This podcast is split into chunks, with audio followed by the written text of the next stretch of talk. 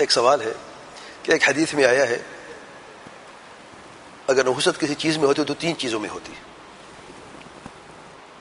عورت میں، گھر میں یا گھوڑے میں۔ تو اسے کیا مراد ہے کہ عورت منحوس ہوتی ہے یا گھر بعض منحوس ہوتے ہیں یا بعض گھوڑے منحوس ہوتے ہیں؟ یاد رکھیں، اس سے مراد ہرگز نہیں ہے، رحمک اللہ، کہ عورت منحوس ہوتی ہے۔ بلکہ علماء یہ فرماتے ہیں، علماء کے اس حدیث میں، اس کی شرح میں اختلاف ہے۔ بعض یعنی اس پہ اتفاق میں نحوست نہیں ہوتی رسم جماعت کا علماء یہ فرماتے ہیں نحوست نہیں ہوتی، جیسے کہ ہم سمجھتے کہ بعض لوگ سمجھتے کہ لڑکی گھر میں آئی یا شادی ہوئی ہے، کوئی نقصان ہو گیا، لڑکی منحوس ہے۔ اور حدیث پیش کر دیتے ہیں، بعض بزرگ لوگوں کو ہدایت دے، کہتے ہیں ہاں، بات ٹھیک ہے، لڑکی منحوس ہے اور میں مشورہ دوں کہ اس کو طلاق دے دے۔ کیونکہ آپ کو نقصان اس بچی سے ہوا، کی وجہ سے ہوا ہے اور یہ دلیل حدیث ہے۔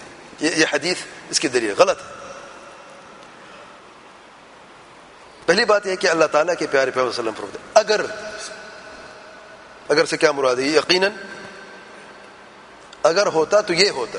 دوسری بات، اللہ تعالیٰ کے پیارے پیغمبر وسلم یہ فرما رہے کہ اکثر لوگ، لوگوں کے نزدیک یہ تین چیزیں منحوس ہوتی ہیں۔ ہوتی نہیں ہے حقیقت دیکھ اکثر لوگوں کے نزدیک جسے میں نے مثال دی ہے لڑکی کی، اور اکثر ہمارے معاشرے میں کوئی مصیبت اگر آتی ہے نا گھر میں شادی کے بعد، تو بہو ہی کہتے کہ یہ اسی کی وجہ سے ہوئی ہے۔ اگرچہ جھگڑے پہلے بھی ہوتے تھے بزنس میں نقصان پہلے بھی ہوتا تھا، نہیں ہوتے نقصان، لیکن اب نقصان ہوا ہے، اب اس کی خیر نہیں ہے، اب یہ منحوس ہے۔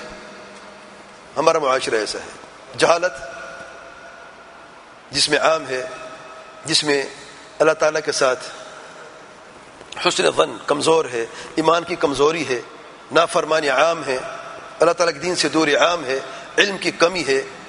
تو پھر یہی ہونا ہے اور کیا ہونا ہے؟ سبحان اللہ۔ تو حقیقت ان تین چیزوں میں نحوست نہیں ہے۔ لوگوں کے ہاں یہ چیزیں منحوس ہے، یہ بات درست نہیں ہے۔ اور ایک بعض علماء یہ بھی کہتے ہیں اس حدیث کے تعلق سے کہ بعض اوقات ان تین چیزوں سے بھی شر ممکن ہے۔ لیکن وجہ یہ لوگ نہیں ہوتے، وہ تقدیر ہوتی ہے۔ جو تقدیر میں لکھا ہے وہی ہوتا ہے۔ لیکن کوئی اب گھر میں جاتا ہے، اس گھر میں بعض اوقات کوئی سایہ بھی ہوتا ہے، کوئی شیطان بھی ہوتے ہیں، کوئی شر بھی ہوتا ہے۔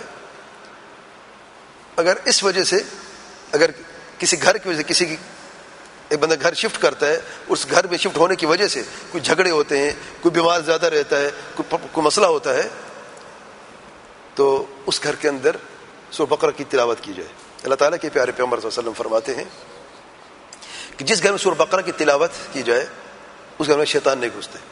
تو شیطانوں کو بھگانے کے لیے خود نہ بھاگیں، جنہوں کی شیطانوں کی وجہ سے خود نہ بھاگیں گھر سے، بلکہ شیطانوں کو بھگائیں۔ ایمان ہے۔ بعض لوگ کہتے کہ مطمئن نہیں ہوں۔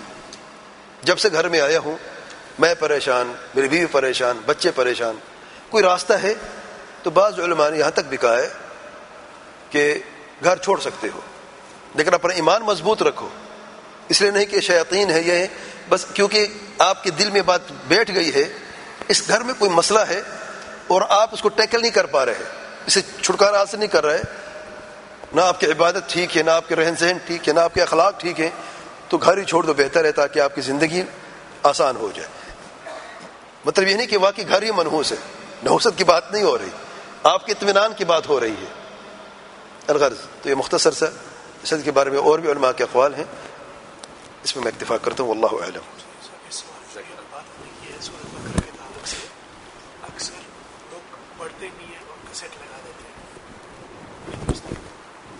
ایک یہ سوال ہے کہ صورت البقرہ کے تعلق سے کہ اللہ تعالیٰ کے پیارے پیغمبر صلی اللہ علیہ وسلم نے فرمایا ہے کہ جس گھر میں سو بقرہ کی تلاوت ہو سو بقرہ پڑھی جائے، تو اس گھر میں شیطان نہیں گھستے یعنی شیطان کو بھگا دیتی ہے صورت البقرہ کی تلاوت سے۔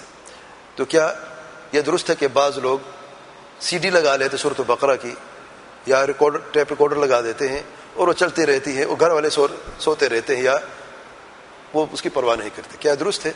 یا سور بقرہ کی تلاوت کرنی ہے۔ تلاوت سے مراد خود تلاوت کریں، خود پڑھیں۔ اور ہاں اگر آپ انسات کرنا چاہتے، سننا چاہتے تو سن سکتے ہیں سی ڈی لگائیں، سنتے رہیں۔ آپ رات کو سونا چاہتے ہیں آپ نے اذکار پڑھ لیے سونے سے پہلے کے اذکار پڑھ لیے ہیں اور آپ بستر پہ لیٹے ہیں اور اذکار پڑھ لیے ہیں۔ اب سونے کا وقت ہے تو آپ اگر چلا دیتے صورت البقرہ، چلتی رہتی ہے، آپ سنتے سو آپ کو نیند آ جاتے تو کوئی حرج نہیں۔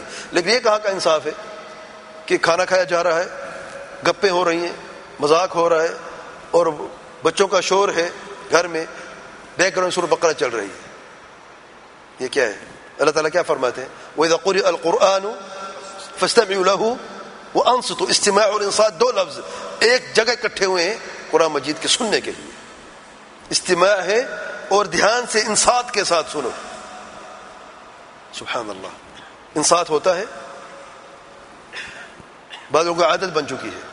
سر بقرہ چل رہی ہے۔ پہلے دو دن سنتے رہے۔ بعد میں عادت ہو گئی ہے۔ بعض اوقات گانے چل رہے ہوتے ہیں موبائلوں پہ۔ نوید باللہ۔ اور گانے سن رہے ہو تو سر بقرہ بیک میں چل رہی ہوتی ہے۔ یہ کیا ہے؟ یہ ادب ہے قرآن مجید کا۔ تو صورت بقرہ پڑھنا مقصود ہے۔ صرف ریکارڈنگ لگانا مقصود نہیں ہے۔ واللہ علم